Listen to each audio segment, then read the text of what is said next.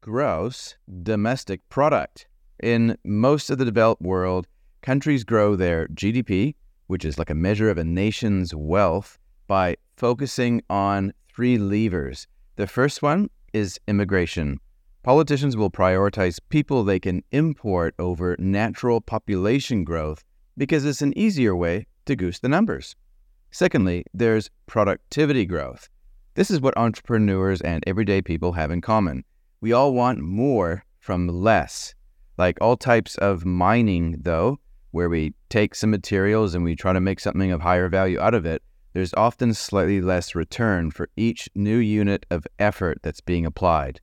The last lever is debt growth. Over time, debt of all sorts has to increase. If not share, bond, property, or crypto markets, it's war, and it's an endless reason why we have to spend money on infrastructure. Financialized assets need to soak up the new credit creation that must occur at increasing speed over time. And if it doesn't happen, a supermassive black hole sucks us back to the dark ages. Financially speaking, of course. Welcome to the show today. This is a version of how the world works, which isn't perfect, I know. Mildly offensive in some parts, I'm sure, too but it's a micro dose of macroeconomics. You can focus on the fees or you can focus on the returns. And should you choose the latter, there's a few things that you should know along the way. And don't worry if you feel a bit dumb learning about this stuff at the start.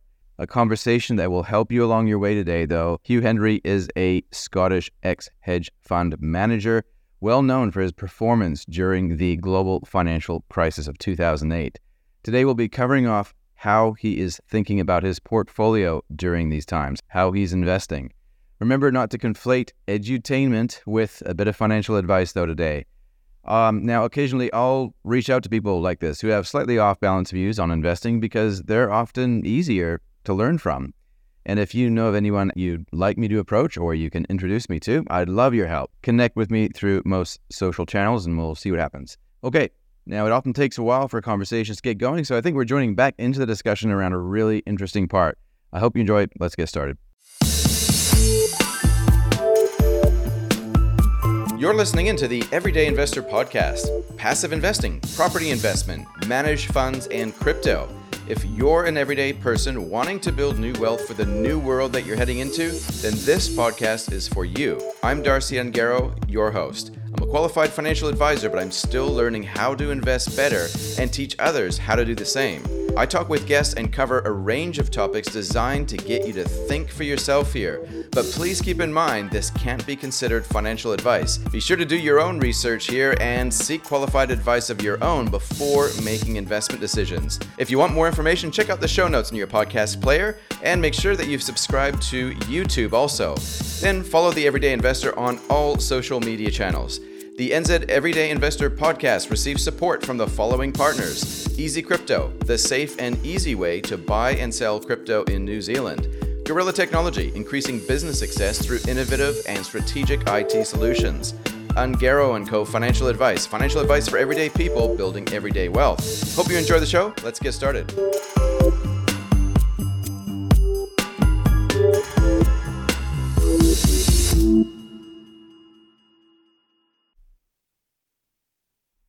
Presumably you would be figuring out what kind of positions you would take to benefit from this environment that of course you can't control you know it's just going to happen. So uh, can you just walk me through how you would potentially set up your portfolio in light of what you're just talking about but maybe even factoring in some of the other dynamics at play right now? Yeah so i mean so let's keep to the the old weather what i call a kind of quadratic risk expression. Um yes the diversification of risk there are points where you step up and you take a lot of risk, but you want to have a, a coherent, systematic approach to both seeing the opportunities and scaling up the opportunities. So if I was running a 100 million NAV portfolio today, the most remarkable thing, the thing that some of your audience would recognize is I wouldn't really have to spend a, a dollar to be represented in markets. Think of a compass point, north, south, west, east, whatever, you know, or God bless you. Yeah, let's do that one. Yeah. God bless you for investing with me. You know, uh, so uh, the the first one really would be the S and P you can play around in all the silly stock indices, you know, the DAX, the Nasdaq, whatever, but it's the S and P. We're going to think of a uh, an a risk allocation there. And for most of this year, my allocation has been about twenty percent. Kind of maybe wanting to pull it back a little bit now, maybe fifteen. I'd maybe want to be doing protective option over overriding because you know the Nasdaq's up forty percent, S and P unweighted is up about ten. Um, un, unweighted where you have you know, the Amazons and the AI stocks. Again, it's had a fantastic tear, but trending, trending positively. I want to have an. I've got to have an equity allocation. It'd be between fifteen and twenty percent of my NAV because I feel like I must. I've got to be diversified. It is trending. Um, that's all. Uh, there's not. Uh, well, and then you could say that uh, you're up trying to short the S and P. You're up against a formidable opponent, which is you know the 401k program. I right. mean, the S and P just trends. It just, I mean, it trends with a Sharpe ratio which is insanely high, and periodically every three years it just goes boom. It's like a tombstone and it falls over. But intellectually, the thing where, I, where I'm, I'm seeing potentially opportunities is in the risk-free U.S. Treasury market. It's been downgraded, so how risk-free is it? Um, but but there, there's been a lot of drama. You know, think of me as Johnny Drama. I like drama. In price terms, we've eliminated 15, 16, 17 years of price gains from long duration, long dated uh, US securities. And you can imagine because of this fear, foreboding of, of the inflation that we've had and the expectation that it's going to prove sticky. Sticky is this new term, you know. I used to eat sticky, sticky puddings, but now everyone talks about sticky inflation. It's just I thought you were going to say sticky something else. Um, yeah, Rolling Stones. No, stop it. Right. Okay. Um, the it's had like a three standard deviation uh, price move, negative price movement. And in the world of global macro, you're kind of looking for signals of that nature, two, three uh, standard deviations, uh, price waterfall events. Um, right. Eh, the S&P was there in March 2009. They're very uncomfortable places to, to seek to purchase. There are many reasons you should not be buying, but the, the, the best reason is they've had a three standard deviation drawdown and and we live in a monetary system which seems to reward mean reversion. So I kind of feel like I I don't buy the inflation thesis because we were kind of pointing towards the psychology of the monetary phenomenon necessary to to sustain inflation. And today, inflation really requires that uh, the global work workforce continues to be rewarded with higher and higher rates of uh, compensation. Right. And and so the, the tailwinds against that would be that you have the gigantic mercantilist nation of China. I say gigantic, it's now the size of Europe. And, and China just will not tolerate um, the, the wages of its domestic uh, labor pool matching those of productivity. So labor is always structurally cheap in China.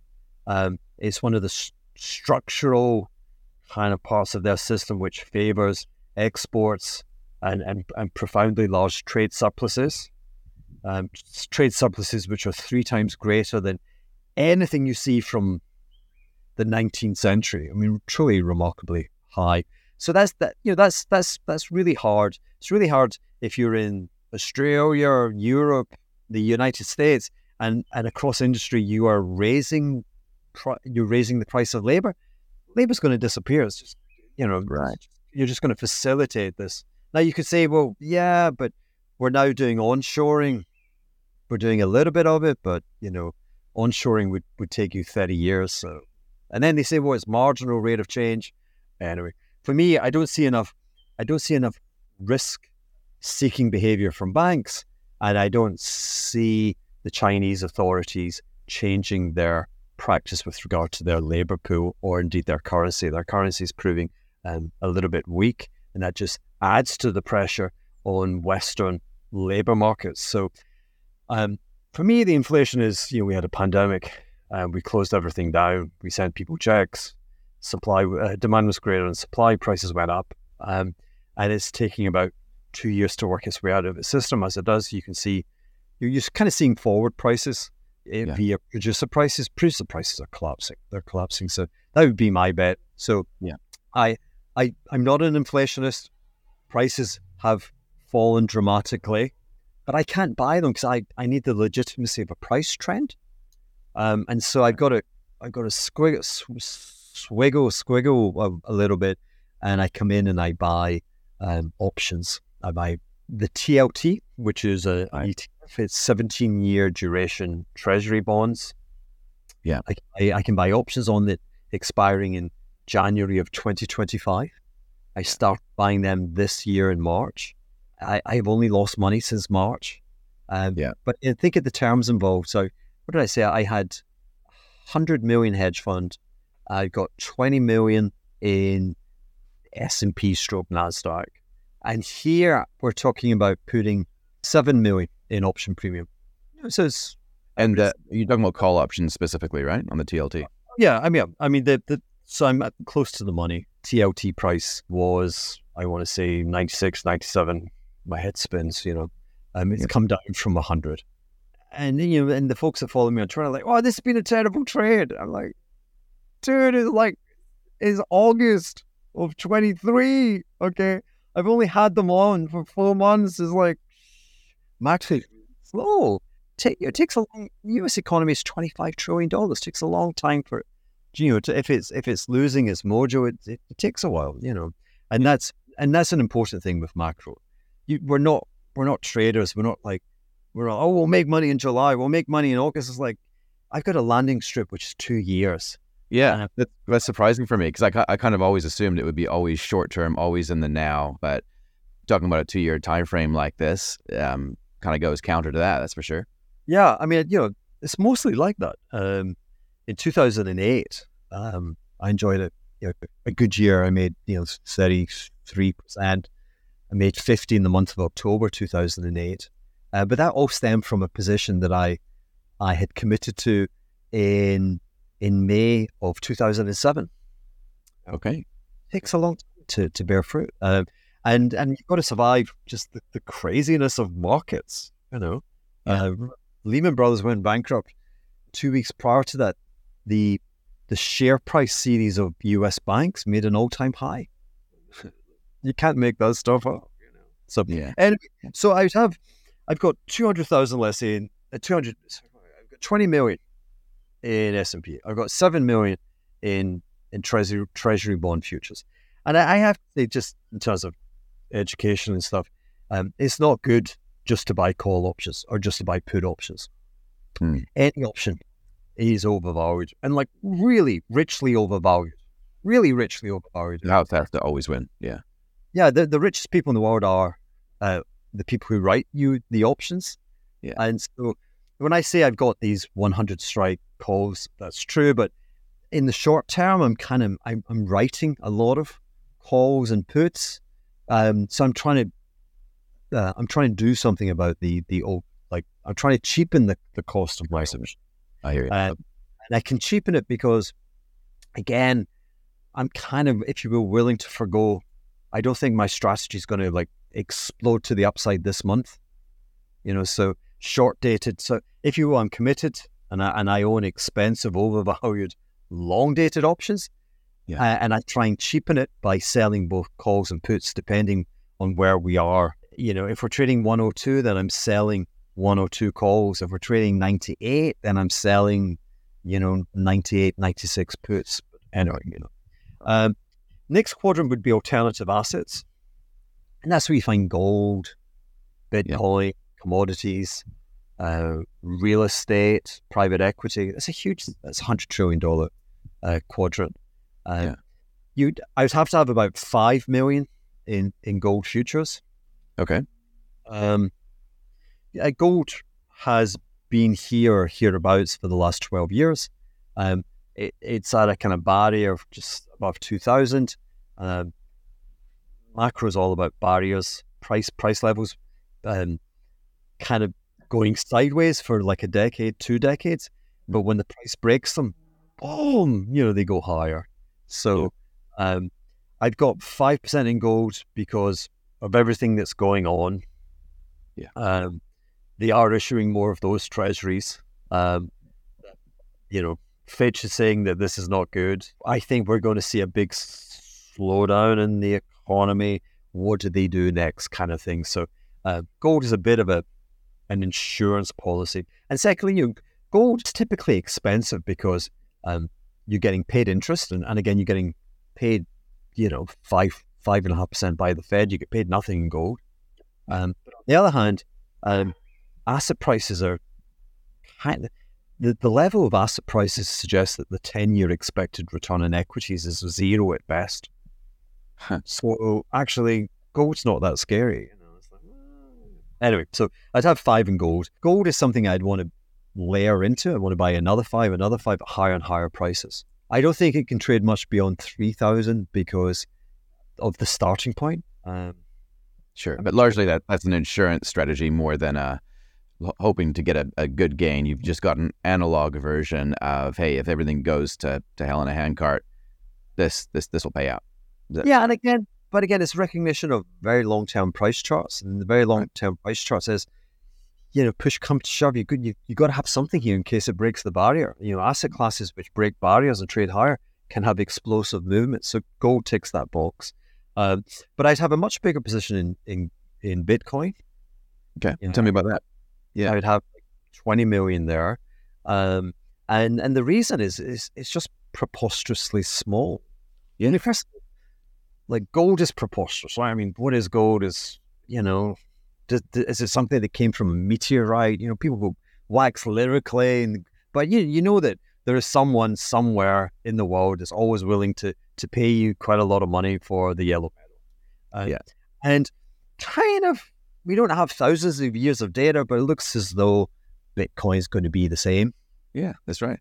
Yeah, well, that way, just on that, Hugh, like many people in your space, there would have been a point in time where you weren't on board with Bitcoin. Maybe you didn't understand the thesis, or you just need to see a longer time frame, or you need to see the market cap grow. But what was it that caused you to kind of flip switch on Bitcoin? I, again, it's kind of having this quadratic impression of, of asset allocation um, being in it to win it. Yeah. Uh, the fact that asset classes are, are so rich across the world. Um, the fact that Bitcoin had another mean reversion. You know, it did fall from 70,000 and it came all the way down to what, 17 or so thousand, yeah. 18,000. Yeah. Um, so that's mean reversion. Um, and then um, the sheer, uh, the, the total market valuation of Bitcoin, it was only, I, I don't I don't really include uh, crypto in my world. Good. Yeah. I'm less interested. Um, Bitcoin, the market value is about half a trillion dollars. Yeah. So it's 126 the size of gold. Uh, and and I, I still believe crazy things do happen, will happen, probably will happen even more. And, and so I want to say it has convexity. I mean, you know, Bitcoin could could trade 4x higher and, and it it really wouldn't have a ripple or an impulse onto the, it wouldn't have an impact onto other asset classes. You know, if gold is $13 trillion, if gold triples, it's bigger than all US stock indices. Yeah. So that's, you know, I'm like, oh, it's a head scratcher. You know, I like gold, but really it's going to be bigger than all equities. Whereas if that happens um, to, to Bitcoin, then what? It would be one and a mm. half dollars be the same size as Meta, Facebook. Okay. Mm. So better, better reward for the same potential catalyst. Like if we equate gold and Bitcoin, similar in terms of their use case as a as a diversifier, I guess you could say, right? Yeah, and again, this is all coming against the backdrop that, you know, um, we we we invented a financial system which which used treasury bonds as collateral, and U.S. government now is printing a lot more of those collateral treasury bonds. Yeah. Uh, and so that system may be, may be on the throes of becoming inflationary. Um, you know, I, I, I, take issue with people who say it's now. I think it's it's it's close, but the bit between it's a bit like on, on options. You also have this dead zone before you make a lot of money, and I think we're entering in, into the kind of drop dead zone, um, and then you get your inflation. So whatever. Um, okay. So they have relevance. They they are alternative currency assets, if you will. Bitcoin is the smallest. It seems to have demonstrated proof of concept. And then finally, is woken up the greedy denizens of Wall Street. You know, the guys who like Wall Street is a, is a machine. It makes money because oh, it's, it's not a machine; it's a casino. Yeah. and there's a lot of casino owners that are like, Let, us do Bitcoin. You know, like so. Uh, Yeah. What I'm talking about, we now have a Bitcoin future. Uh, we're, it looks like we're going to have ETFs. Yeah. And together they will, and they're being supported by the, the most gigantic financial behemoths. And they employ thousands of people, and they're going to be on the phone with hundreds of thousands of people, and it's going to become a kind of uh, George Soros reflexive system. So, there I say to you that I would buy in clips. I'd buy more Bitcoin going down. So I'm saying to you, um, uh, my treasuries, they're trading kind of 100. And as they trade closer to 90, I'm a buyer. Yeah. My NASDAQ, I only own it. I only own it because it's going up. You Yeah. know, I think it's valued, but it's going up and I respect uptrends. If it loses its uptrend, I'm like, get me out of Dodge City. Right? I'm a seller. Um, gold, I said to you, I'm a buyer on incremental leaps higher. Yes. Bitcoin, I'm a buyer on incremental um, uh, latches downwards. Yes. Um, I want to, you know, if I was going to trade 10,000, I want to maximize my position. If I'm starting at 200,000, I would want to think that I could be at 400. Uh, if I was starting at 20 million, I'd want to be 40 million if, if it traded as Okay. low as 1,000. Okay. And then finally, we've got a final quadrant, which is cash. Yeah. And, and all of those transactions, they haven't really cost me any money because I bought futures. Right. Right. Right. Right. Okay. So again, if I'm a hedge fund, I'm still sitting with a hundred million dollars. Actually, I've I probably I I've probably posted two or three million for the the treasury call positions. So I'm sitting with 98 million in, in, in cash and I'm getting five, five and a half percent. Yeah. So so for hedge funds and stuff like this this this year's kind of pretty okay. You know, Yeah. you're not try macro's not trying to beat the beta of the S and P or the Nasdaq, and and you're starting a year where you, you get like five percent like positive on, on your cash. Hey, it's true. Yeah, it's pretty cool. Like it's it's something that I think like for for myself and for the people that I talk to, it feels kind of like everyday people, everyday investors are told to dollar cost average into a very well diversified fund and just to sit tight and shut up. And no disrespect to that whole industry because I'm I'm in that, but I think when it comes to looking at this from a macro framework, I'm just wondering why is it that everyday investors don't kind of play the investing game using a similar sort of framework that you've just described? And, and like, why why do you think that is? Oh, because you get sold financial products, no one buys them. You know, some guy phones you like, "Hey, hi, yo, George, do you remember me? We had a drink at the, the golf club." and plus, everyone's everyone's busy and it's a little bit scary. They use all these terms, you know. Uh, people think the central bank's like a genius; they're idiots, but you know. Uh, and so, I mean, you know, my business is, if you are, I'm a financial in- influencer these days. You know, I'm, I'm seeking to socially influence people to uh, try and wake them up and say, you kind of do it. Yeah. Well, t- tell me about that, Hugh. Like, what what are you doing at the moment in that in that space? Because I, like I say, I I know from your hat you're the acid capitalist, but tell me a little bit more about what you're up to. Well, I mean, yeah. I mean, as you know, I, I was a global macro hedge fund manager, had my own business out of London. Um, I ran a hedge fund for 15 years. My engagement with the sector started um, 25 years ago. So, you know, um, I've got a lot of experience. Um, hedge funds um, became over-regulated. Um, I'm passionate. You know, hedge fund investing is is is just a wonderful thing for curious minds. I mean, I'm like curious all the time. I keep asking questions, uh, and questions make I don't know prizes in the world of speculation. But um, but it became I I lost the the I was it was joyless. I had passion, but it was joyless. Um, I invested. I'm here in St. Bart's, uh, and I invested in the local property market, and I, I saw uh, very similar characteristics to Bitcoin. Um, it's scarce. Uh, they have a kind of almost they have a halving concept where the supply get I mean literally the supply uh, does diminish because the permits that they issue, they're not issuing, and so the existing stock um, becomes uh, more sought after. Um, and there was like there's a your clients pay you in dollars, your expenses are in euros. I was looking to borrow from French banks over 20 years at 2%. And I, I there's a view of the world, you know, view where Bitcoin trades at $150,000 or gold trades at $4,500. That's a world where the shareholders of the bank have transferred their wealth to me via the mechanism of the mortgage. You know, it's yeah. leverage, leveraging real assets. Um, and then, um, I, you know, I've got this calling again. I still hear these voices in my head. And so I've, I've got a Patreon account. I'm doing a weekly podcast with, you know, people that make me think. Um, Patreon, I get people can get a one-on-one mentoring um, scheme with me. It's amazing the, the stories that I hear. Um, and and the journeys that they take me on. Um, I'm about to host a summer camp here in St. Bart's. There are a lucky few. They're going to stay in my properties here. Um, I sell these hats, and and who knows what else? You know, I should really be managing money again. You know, that's where the money is, baby. Yeah. Well, maybe this is the next manifestation of how how we all should be doing it here. Who knows? Yeah. Hey, we, can, we can all do it this week. We can all do it this yeah. yeah. Um, there is just one one more question before we go that I'd really love to pick your brains on because it's something I think a lot about. I'm personally I'm quite into property myself, and to understand where property values go, kind of need to understand where interest rates are going to go, kind of like bonds, I guess.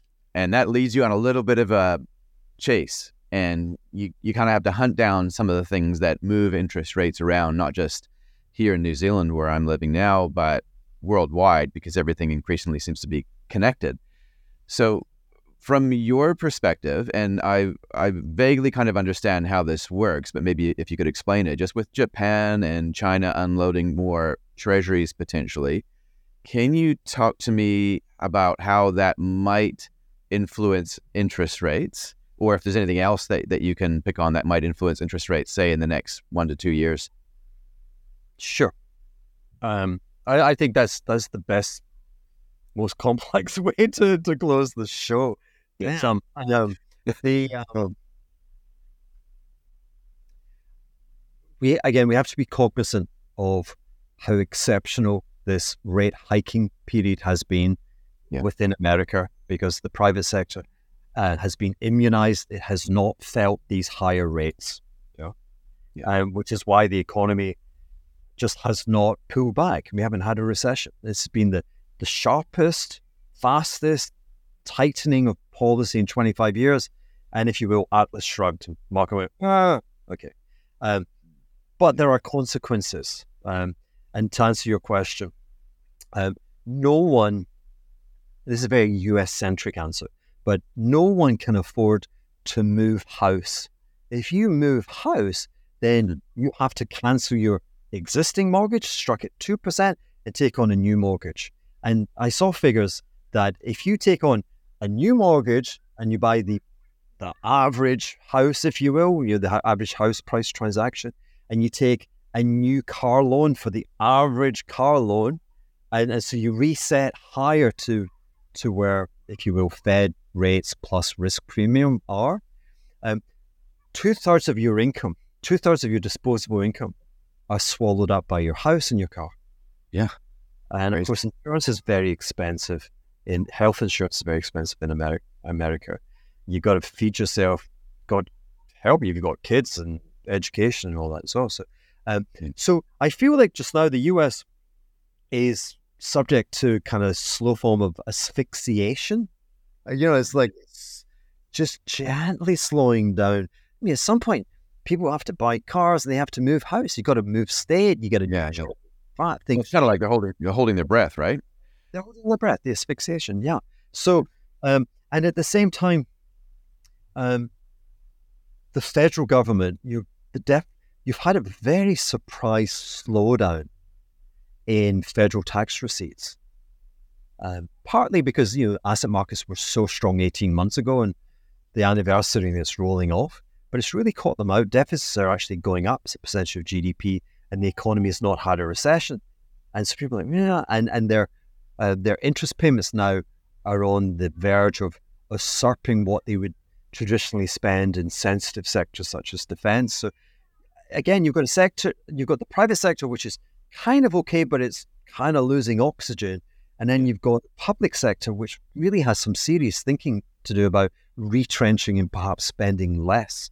Yeah. So I think a slowdown will come in the US. At the same time, you've got a huge amount of financial institutions and they borrow uh, short and they lend long. Because you had like zero real, sorry, you had very, very low long term interest rates for 15 years. You've got a huge legacy of mortgage and other corporate debt, which ha- now has to trade way below NAV or par because it was struck at the wrong price. There's, if you will, there's hidden instability in the financial sector.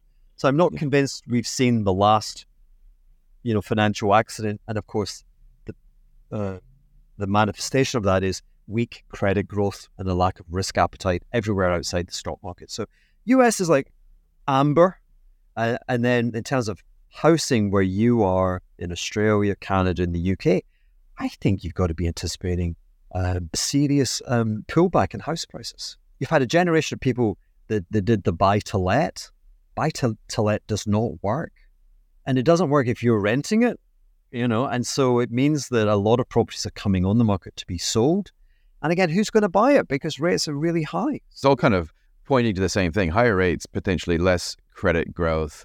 Um, there's there's little incentive for people to move on. So I guess it's a question of how long can everything. It's not just people, but how how long can everything in the system hold its breath for while we maintain these this high interest rate setting. So I guess what is the ultimate cure then? Like wh- where do we need to be for stability to to come back and for normalcy to to reign again? Yeah, we, we mentioned in in, in passing uh, China, but um, the, these very large export dominated economic blocks, um, they have currencies which depreciate against the US dollar. They run persistent surpluses. Um, it would be good if their currencies were rising, their consumers were becoming richer, mm. and they were buying goods and services. So the world is that's not happening. There's a profound structural deficit in demand, demand for goods and services, because the rest of the world should have currencies which are stronger vis-a-vis the US dollar, but they don't. And they don't because the US buys their goods and services, so it it addresses their overcapacity issue. And in return, people like China, because you said, what if China and Japan sell treasury bonds? They won't. Yeah, if they sell treasury, I wish they would. I would ban them, but I wish they would because it's the every year it's the avalanche of buying treasury and other US dollar risk free yeah. securities, which keeps the dollar strong vis a vis them. So they buy financial assets. So the, the true cause in my head of the of the asset price inflation is uh, the organization of um, international trade. I think we're just in a, a in a rinse and repeat cycle where the system needs more and more debt. Presently, the the cost of the debt has been set, I think, too high. We've talked about asphyxiation. Yeah. Um, I think the cost of debt will have to come down. Fed will, Fed and other central banks will, will cut rates. Um, that will facilitate more debt accumulation and therefore more economic growth, but more economic volatility, and and and that's to be determined what happens next. What happens next? Yeah, but ultimately, if um, other currencies can appreciate in value. Maybe there's wage inflation in developing countries, and maybe that wealth gets spread more evenly rather than I'm going to lose this bit so I can gain that bit. Absolutely. I mean, I, I would I would much rather trade uh, future wage inflation for the household sector to try and do away with this grotesque income uh, inequality. I would trade that for higher asset prices. Yeah, yeah, uh, yeah. I think everybody would. Yeah. People who, who the people who write the big checks for the politicians are the asset guys and girls. They're like, no, no, no, no, no. Give me hockey central banking. You know. So we're gonna have to burn the whole thing down before we, I think, we get any chance of. You know, because too yeah. many people disenfranchised. Um, yeah. And yeah. You can see politics are just becoming kind of really, really yeah. complicated. Well, you know, it's like when the music's over, turn on the lights, right? It's, it's it feels pretty close to that, doesn't it? Well, it's you know, oh, let's keep on uh, on Jim Morrison. You know, what have we done to our fair sister? We've ravaged and we've pillaged her. You know, it's time Yeah. to take care of our sister and do, start doing proper things. But it, you know, it's the the problem. It's a little bit Professor Michael Pettis, one of the the, the, the greatest minds on current international trade policy and other and other matters. Um, you know, China's in this um, terrible dilemma because the the the internal policies that have been responsible for taking it from less than the size of Turkey to greater than the continent of Europe, those policies don't work anymore. Right. But they rewarded lots of vested interests. And to get everyone aligned and say, look, we're going to change this, the reward system's going to change. It's going to be good for the nation, but I'm afraid, you know, Wang Hu over here, like, yeah, you've made enough. And you- and Wang Hu's like, no, not me. Yeah, yeah. It's a tough, it's a tough sell. Okay. Well, maybe that is part two, Hugh. We'll we'll dig into that more another time. But I really wanted to thank you again. Thank you very much for speaking with me. And for people that want to follow you on Twitter, what or not Twitter, X, uh, how can they find you there? Yeah, X marks the spot. Uh, Hendry underscore Hugh. Um, and the Acid Capitalist Show on, on YouTube and on the podcasts. The po- podcast. Awesome. All right. Thank you again, Hugh. Enjoy the rest of your day there in St. Bart's. Thank you. Take care. I right. it. Take care. Thank you. Same here. Thanks for listening into the Everyday Investor Podcast. Like what you've heard, but you want more? Make sure that you've subscribed to our YouTube channel and subscribe to the Everyday Investor newsletter too. The links for everything are found in the show notes that you can access easily by swiping or tapping over the cover art in your podcast player. If you received value in some way, I'd love it if you could take the time to write a review wherever you listen to podcasts. Share it with a friend or think of our show partners where appropriate. Easy Crypto, the safe and easy way to buy and sell crypto in New Zealand. Gorilla Technology, increasing business success through innovative and strategic IT solutions. Ungaro Co. Financial Advice, financial advice for everyday people building everyday wealth. Remember, some investments or strategies discussed on these episodes may result in financial loss. Be sure to do your own research and ideally seek qualified advice of your own before making investment decisions. Hope you enjoyed today's episode, and we'll catch you next time around.